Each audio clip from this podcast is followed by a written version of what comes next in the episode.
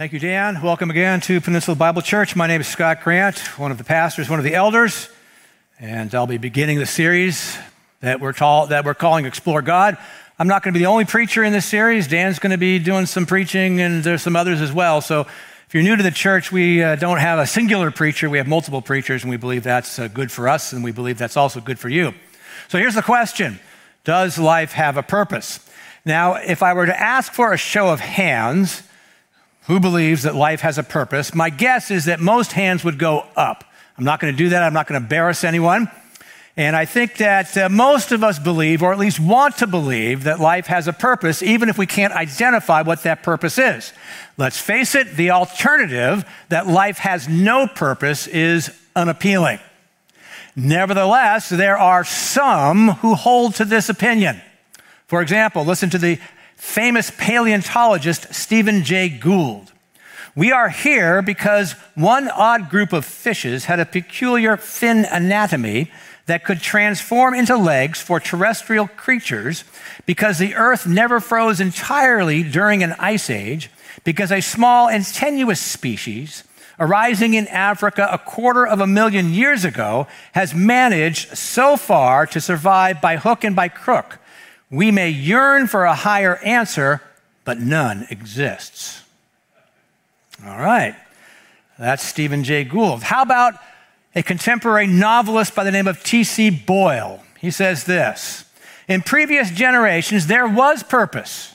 You had to die, but there was God. Now, of course, there is no God, and our species is imminently doomed. So there is no purpose. We get up, raise families, have bank accounts, fix our teeth, and everything else, but really, there is utterly no purpose except to be alive. Notice what he believes. He believes that there, if there is no God, there is no purpose. And because he believes that there is no God, he believes that there is no purpose. Finally, let's hear from a barber by the name of Frank. I've been asking why I'm here most of my life. If there's a purpose, I don't care anymore. I'm 74. I'm on my way out. Let the young people learn the hard way like I did. No one ever told me anything. Ooh. Welcome to Peninsula Bible Church. Aren't you glad you're here this morning? Well, as our name indicates, we adhere to the scriptures, an ancient collection of documents that are composed of narratives and poems and letters that we believe were inspired by God so many years ago, but we also believe that they are as relevant today as the day that they were written. And if you are new to the scriptures, we're going to be look at, looking at some of them this morning, and I hope you'll be able to see that indeed the scriptures have relevancy for your life. Before we listen to the scriptures, let's first of all listen to Paul Tournier, who is or was, I'm not sure if he's still alive anymore, famous Swiss psychiatrist. And he says this about the human desires. It is impossible to overemphasize the immense need humans have to be really listened to, to be taken seriously, to be understood. He's examined human psychology all his life, and he's met with so many humans probing their desires, and he discovers that what humans really want is to be known, to be understood, to be listened to. We want to know and be known deep in our bones. But he also says that that need, that desire, that deep human desire goes largely unmet. Listen again. Listen to all the conversations of our world between nations as well as those between couples. They are, for the most part, dialogues of the deaf. Ooh. You want to be known, you want to be understood, you want to speak, you want to, somebody to listen to you. Dialogues of the deaf. What do the scriptures have to say? Well, the scriptures have to tell us that we can know and be known, that God knows us and we can know God. That's the deep human desire to know and be known, and God meets that deep human desire. David was a king in Israel uh, several centuries before Christ. He wrote many of the Psalms that we find in the Hebrew scriptures, also called the Old Testament. And here's what he says in Psalm 139, verses 1 through 4. O Lord, you have searched me and known me. You know when I sit down and when I rise up. You discern my thoughts from afar. You search out my path and my lying down and are acquainted with all my ways. Even before a word is on my tongue, behold, O Lord, you know it altogether. He's saying that God knows him intimately. God knows us intimately, better than we know ourselves. After all, according to the scriptures, He is our creator. So God knows us. Can we know God? Indeed, we can, according to Jesus in the Gospel of John. John chapter 17, verse 3, Jesus says this, and this is eternal life, that they know you, the only true God, he's praying to God here, and Jesus Christ, whom you have sent. So, yes, God knows us, and also we can know God according to the scriptures. And that meets this deep human desire to know and be known by God, including our relationship with God, which is more than can be said for the kind of intimacy we can have with any other human. And I hope to show that to you in a little bit. So, what's the relationship we have with God? What is it made of? It's made of conversation. It's very much like human relationships in that it's conversational. How do you know someone? You speak, they listen, they speak, you listen. You listen sometimes because sometimes what listening is is really not so much listening, it's waiting to talk. So that's one of the problems with human relationships, but God listens to everything we see and feel. He knows our hearts, He can see what's in our hearts. So we can express to God all that is on our hearts, no matter what is on our hearts. We know God and we express to Him everything that we're feeling from adoration to indifference to anger because God wants it all. He's not like humans who want it all. I mean, after a while, if someone is just talking to me nonstop for about 15 minutes or so, I'm thinking, do I get a chance here? You know, but, but God's going to listen to it. And they're not going to listen to all I have to say, if I, especially I'm angry at them. But, but, but God says, hey, let me, let me have it. How do we know this? Well, David prays, My God, my God, why have you forsaken me? Jesus prays the same thing when he's on the cross. My God, my God, why have you forsaken me? That's called worship in the scriptures. So God wants everything that is on our hearts. We can share with God everything that is on our hearts. Does God speak to us? Yes, he does. How does he do that? Through the scriptures, which he inspired, through the heavens and the earth, which he created, and through the events of our lives, which he orchestrates. Therefore, pay attention not only to the scriptures, to the word of God, pay attention also to creation because creation is speaking in its beauty and its magnificence and the smells and the sights and everything. God is speaking to us through creation. He's also speaking to us through the events of our lives. So pay attention to what's going on in your life. Pay attention to the things that happen, the things that you didn't plan, the things that sort of line up, the patterns, the coincidences, the, the repetitions. That's God. God is speaking to you through the events of your lives. So we have a conversation with God. And this relationship that we have with God involves both worship because he is holy or other, and friendship because he is closer than a brother. David also says this in Psalm 27, verse 4. One thing I have asked of the Lord, that will I seek after, that I may dwell in the house of the Lord all the days of my life, to gaze upon the beauty of the Lord and to inquire in his temple. What's David talking about here? He's talking about intimacy with God, relationship with God. He's talking about knowing God. He's saying, One thing I have asked from the Lord. Now, that's a curious thing to say because as we read through the Psalms, many of which were written by David, he asks for many things. But here he says it's just one thing. This indicates the centrality for David of his desire. I think it also indicates the centrality of our desire. Deep down, what we really want to do is to know God who created us. I have a friend by the name of Gil Ahrens, and several years ago, his wife was paralyzed in a traffic accident. And uh, he, wrote, he wrote a book about it. And uh, in the conceit of the book, well, he, he writes for all of us, but in the conceit of, uh, conceit of the book, he's writing to his daughter to help his daughter come to grips with what happened to her mother.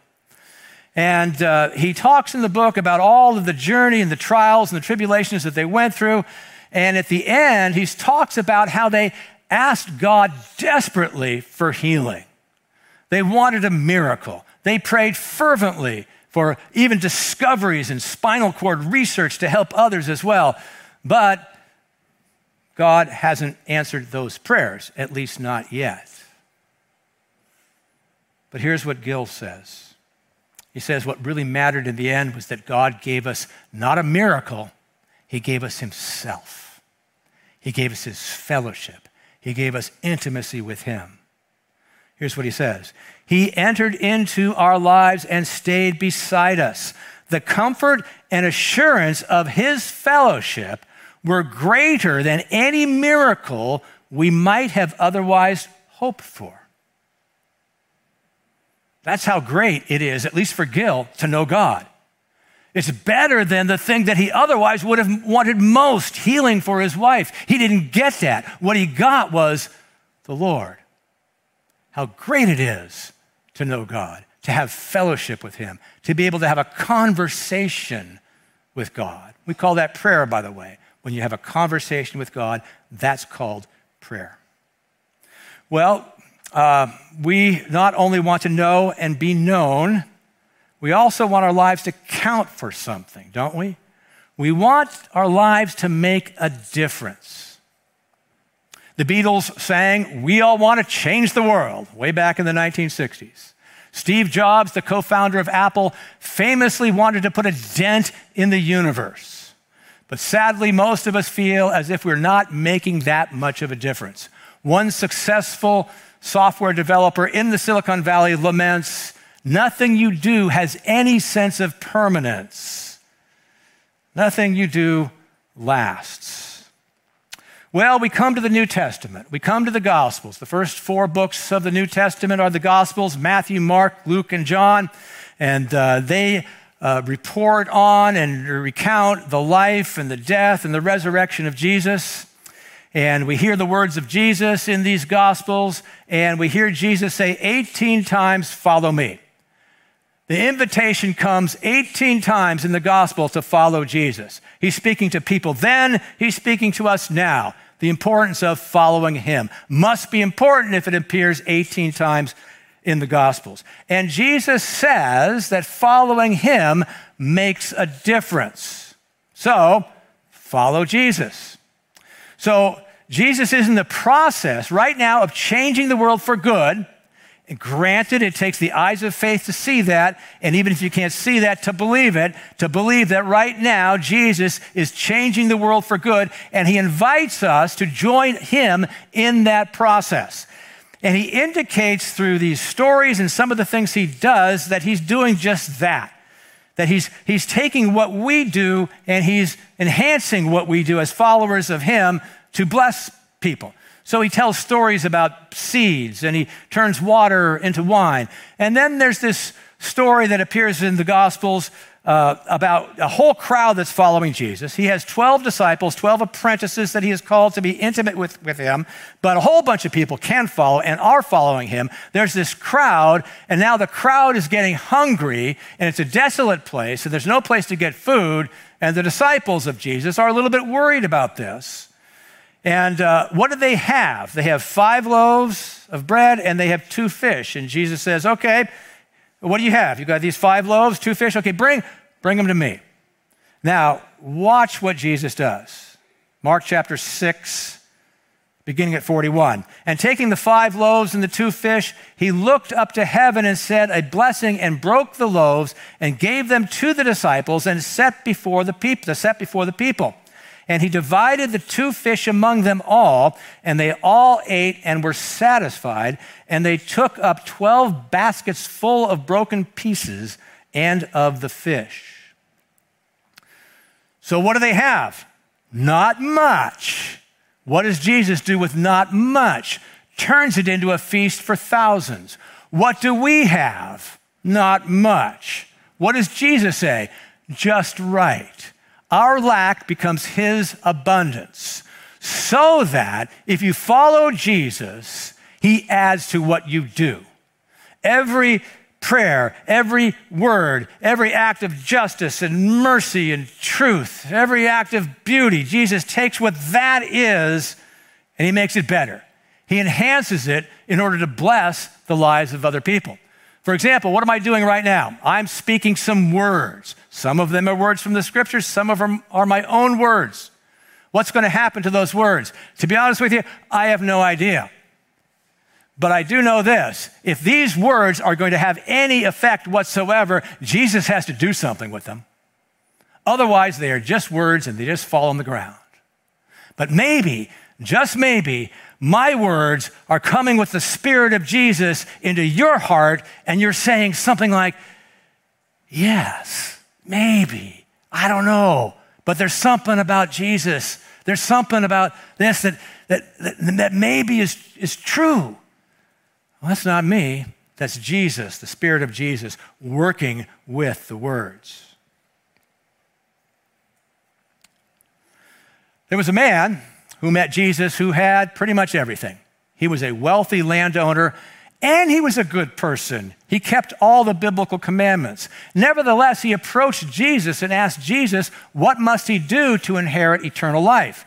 So he sensed somehow that there was something lacking. And Jesus has this encounter with him. And Jesus says this. And Jesus, looking at him, Mark 10 21, loved him and said to him, You lack one thing. Go sell all that you have and give to the poor, and you will have treasure in heaven, and come, follow me. There it is. Again, come, follow me.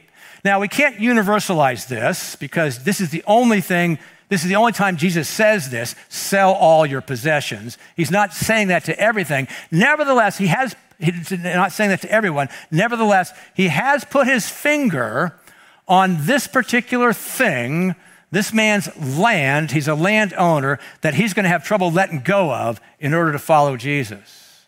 Following Jesus is the main thing, and he puts his finger on this thing that is keeping the man from following Jesus. One thing. That's what David prayed, right? One thing I have asked for, that shall I seek. Knowing God. What does Jesus say here? You lack one thing. What is it? He's got everything. He lacks Jesus. He lacks Jesus. And he needs to follow Jesus. Know God, follow Jesus. This story comes from a fellow by the name of Bashir Abdul Mashi.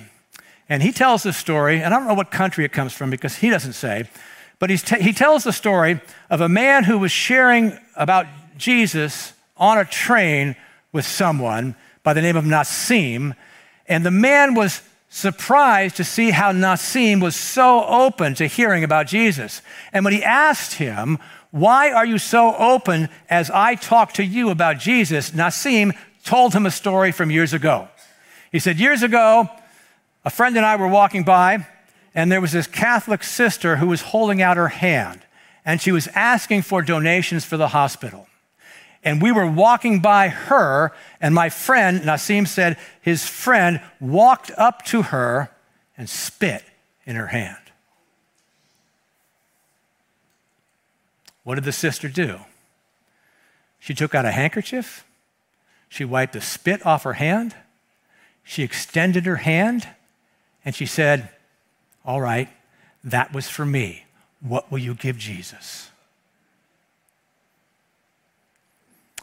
Back on the train, Nassim told the man who was sharing the gospel with him, who was so surprised that he was so open to the gospel, Nassim said, Can anyone forget love like that? Following Jesus makes a difference. Because what does Jesus do? Jesus compels us and inspires us to love even our enemies, to wipe the spit off our extended hand and to extend the hand again. Now he does something with that. And he opened this man's heart up to the gospel of Jesus Christ. Know God, follow Jesus. These have both reflective and active components to them. Knowing God is mostly reflective. we're thinking, we're contemplating. Following Jesus is mostly active. We're moving forward, we're following Jesus into the world. Knowing God and following Jesus have both individual and collective components to them.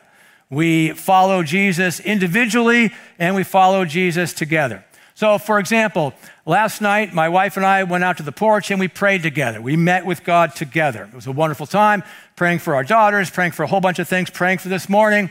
This morning I got up and uh, I went out to that very same porch and it was 6 a.m. I was all by myself. It was just me, the Lord, and Venus. And Venus, God, have you noticed how bright Venus is at 6 a.m. in the morning? It's unbelievable. So it was just, I was just alone. I was alone with the Lord this morning at 6 a.m. Now, a few hours later, I'm meeting with God with all of you together. So it's both individual and collective.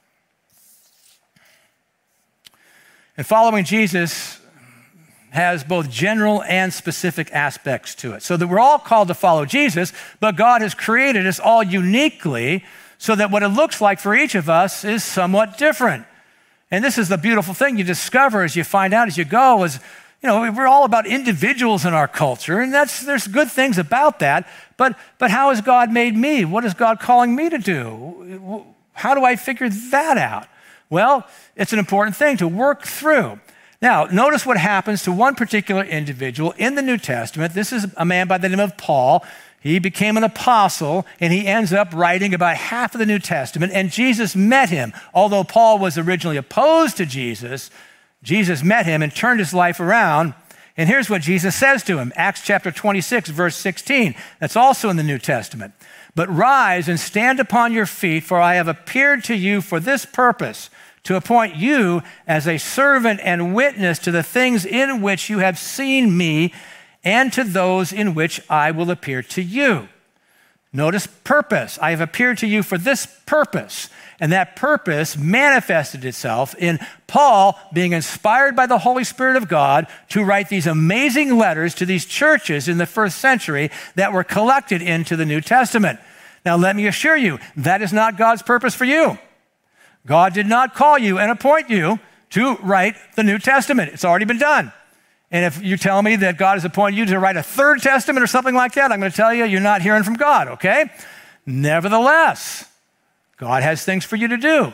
God has created you uniquely. How do you go about discerning that thing or those things that God is calling you to do? Your particular individual purpose in following Jesus. Listen to Frederick Buechner. He was uh, died about a year ago. He's a beautiful writer of the spiritual life. And here's one of his most famous sentences. The place God calls you is the place where your deep gladness and the world's deep hunger meet. What wonderful words. Isn't that beautiful? Your deep gladness, the world's deep hunger where those two things meet, that's the place where God calls you. That's where you're going to find individual purpose. How do you find that? Listen to another writer by the name of Emmett Fox. These are beautiful words. It's a long quote, but they're beautiful words. Already in your past life, from time to time, God Himself has whispered into your heart just that wonderful thing, whatever it is that He is wishing you to be and to do and to have. And that wonderful thing is nothing less than what is called your heart's desire. Nothing less than that. The most secret, sacred wish that lies deep down at the bottom of your heart. That wonderful thing that you hardly dare to look at or to think about. The thing that you would rather die than have anyone else know of because it seems so far beyond anything that you are or have at the present time that you fear that you would be cruelly ridiculed if the mere thought of it were known. That is just the very thing that God is wishing you to do or to be for Him. And the birth of that marvelous wish in your soul, the dawning of that secret dream, was the voice of God Himself telling you to arise and come up higher because He had need of you. In my past life, I was an average student at best, but I was a good writer. I was a poor reader, but I was a good writer. Go figure. Don't, doesn't good reading and good writing go together? Not with me, anyway. To this day, you know, I'm not very good at board games and things like that, but you'd think I'd be good at word games. But every time I play my family with word games, I get trounced. Not that I have any issues around that. But 50 years ago, this month, I was beginning my junior year in high school. I had no idea what I was going to do with my life. And I met with my academic counselor, and she said to me, You need to add an English class, and why don't you take this class? It's called Multimedia News. Multimedia News, what's that? She says it's working with the newspaper. And by the way, I did not know God at this time, but God knew me. It's working with the newspaper.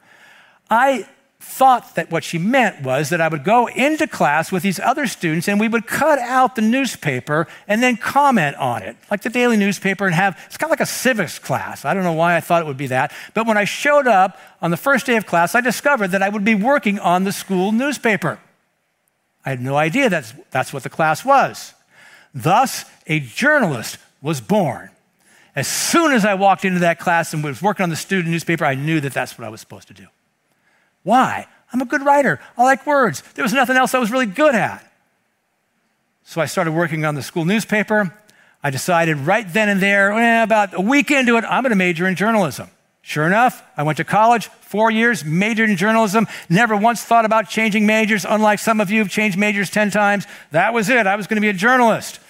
I liked words, I liked writing, and that's what I did for 11 years until something happened. I started working with a church. I started teaching Bible studies, studying the Bible, and, and, and one thing led to another. And so now I'm a pastor. And I've been a pastor here for 29 years. They're unrelated, right? Journalist, pastor? No. God knew exactly what he was doing because I was an editor and I was editing stories. And then I started studying the Bible. And I knew how to study the Bible kind of because I knew how to work with words and edit stories. I started reporting. I started, I started writing stories. And writing stories is a lot like crafting sermons. And I had, as a reporter, I had to interview a bunch of strangers, people I didn't know, to try to find out what the story was. And as a pastor, I counsel people, I meet with people, I have to interview them, I have to ask questions. So God knew exactly what he was doing. So in my past life, and the through word, the through thing through the whole thing was words. In my past life, God whispered into my heart and my soul exactly that thing that he wanted me to do and to be for him. I wonder, has God done anything like that for you? Has God spoken to you? Did God speak to you yesterday? Maybe he's speaking to you now. Maybe he's speaking you, to you tomorrow. And what does he say? Arise and come up higher because I have need of you. Question Does life have a purpose? Answer Yes. What is it? Know God, follow Jesus. For how long? Up to and including your final day. Follow Jesus for all your days. Then what? Then you die, right?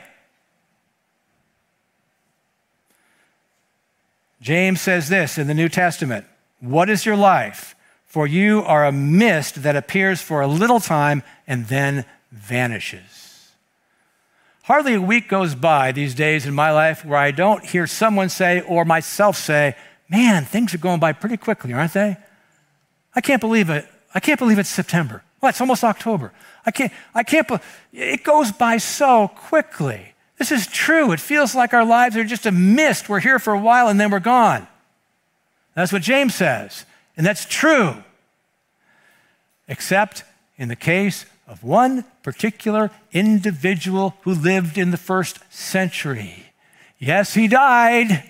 He was here for just a little bit, but he rose from the dead, assuming a new body, and he reigns from heaven even now. And if that's true, according to the scriptures, follow me on this. If that's true, Jesus is called the first fruits, the first thing that happens in a series. If Jesus rose from the dead, that means that all his followers are also going to rise from the dead. And that means this creation, which is dying, is going to be renewed, and his followers are going to keep following him for all eternity in the new creation. That's what the resurrection of Jesus Christ means. Paul puts it this way in 1 Corinthians 15 58. Therefore, my beloved brothers, be steadfast, immovable, immovable, always abounding in the work of the Lord, knowing that in the Lord your labor is not in vain. In the Lord, your neighbor, your labor is not in vain. It has purpose. How does it have purpose? Because the Lord takes what you do and he enhances it in order to bless other people.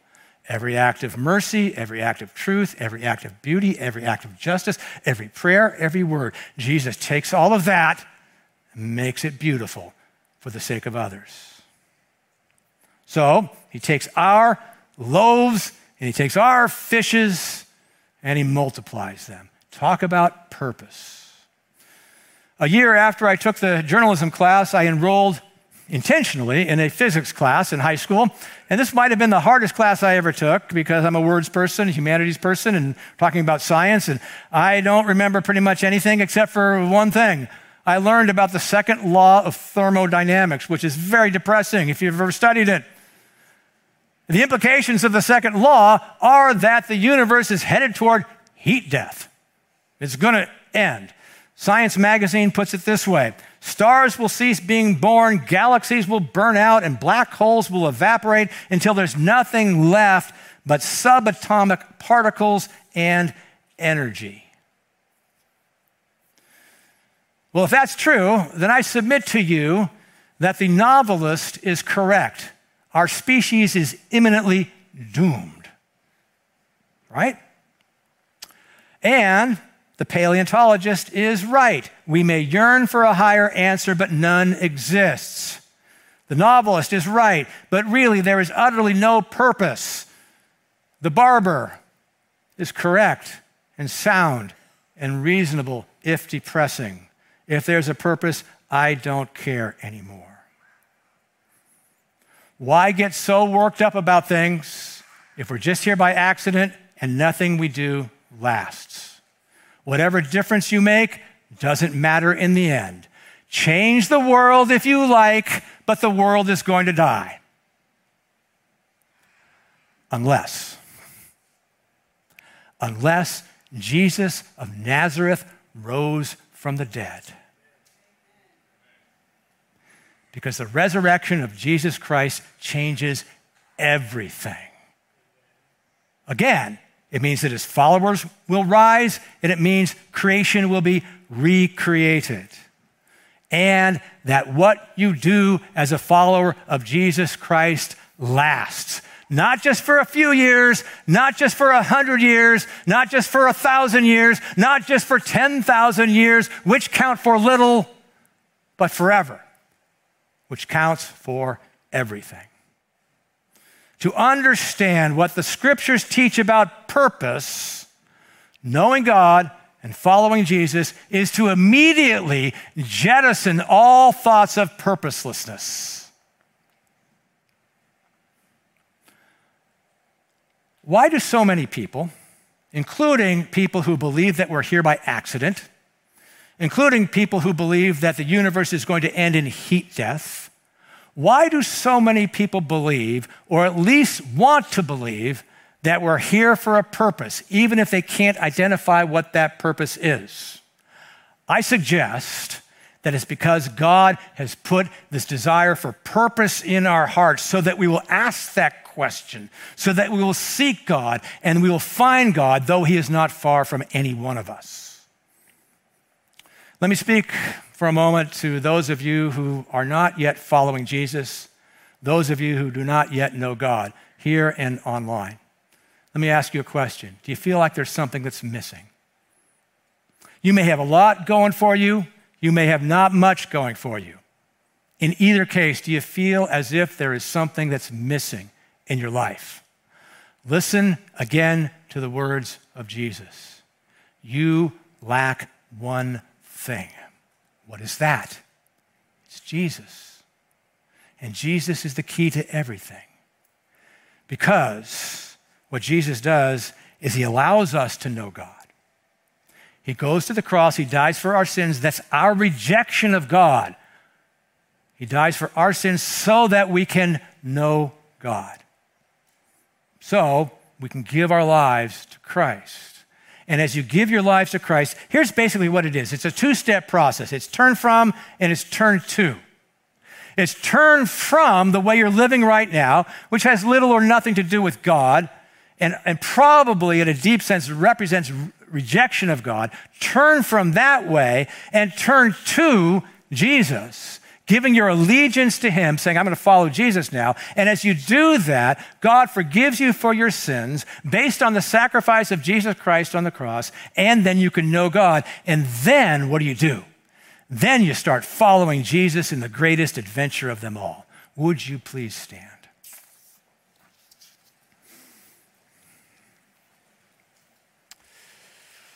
Uh, Heavenly Father, I want to thank you, first of all. Uh, the scriptures declare that our lives have purpose, knowing you, following Jesus. Thank you so much for that. We don't have to wonder about that, and we can live in light of that. I want to lift up especially people who might be seeking or indifferent or whatever it is, Lord. These are just my words, and maybe they've been helpful, maybe they haven't been helpful, but I know what needs to happen for someone to see the truth of who you are and the truth of who Jesus is. You have to work in that heart, and I pray that you would right now that you would uh, open up uh, hearts to you and that uh, people would be drawn to you and to see how great it is, the love that you have for us. And now, as we sing this song, Jesus, we love you, I recognize that some might not be ready to sing that song. And uh, I pray that they would be ready soon to sing that song. If not now, sometime soon. But Lord, as, as we sing this, this is what we should sing. Would you access that place in our hearts? So that we can sing with our hearts, Jesus, we love you. Amen.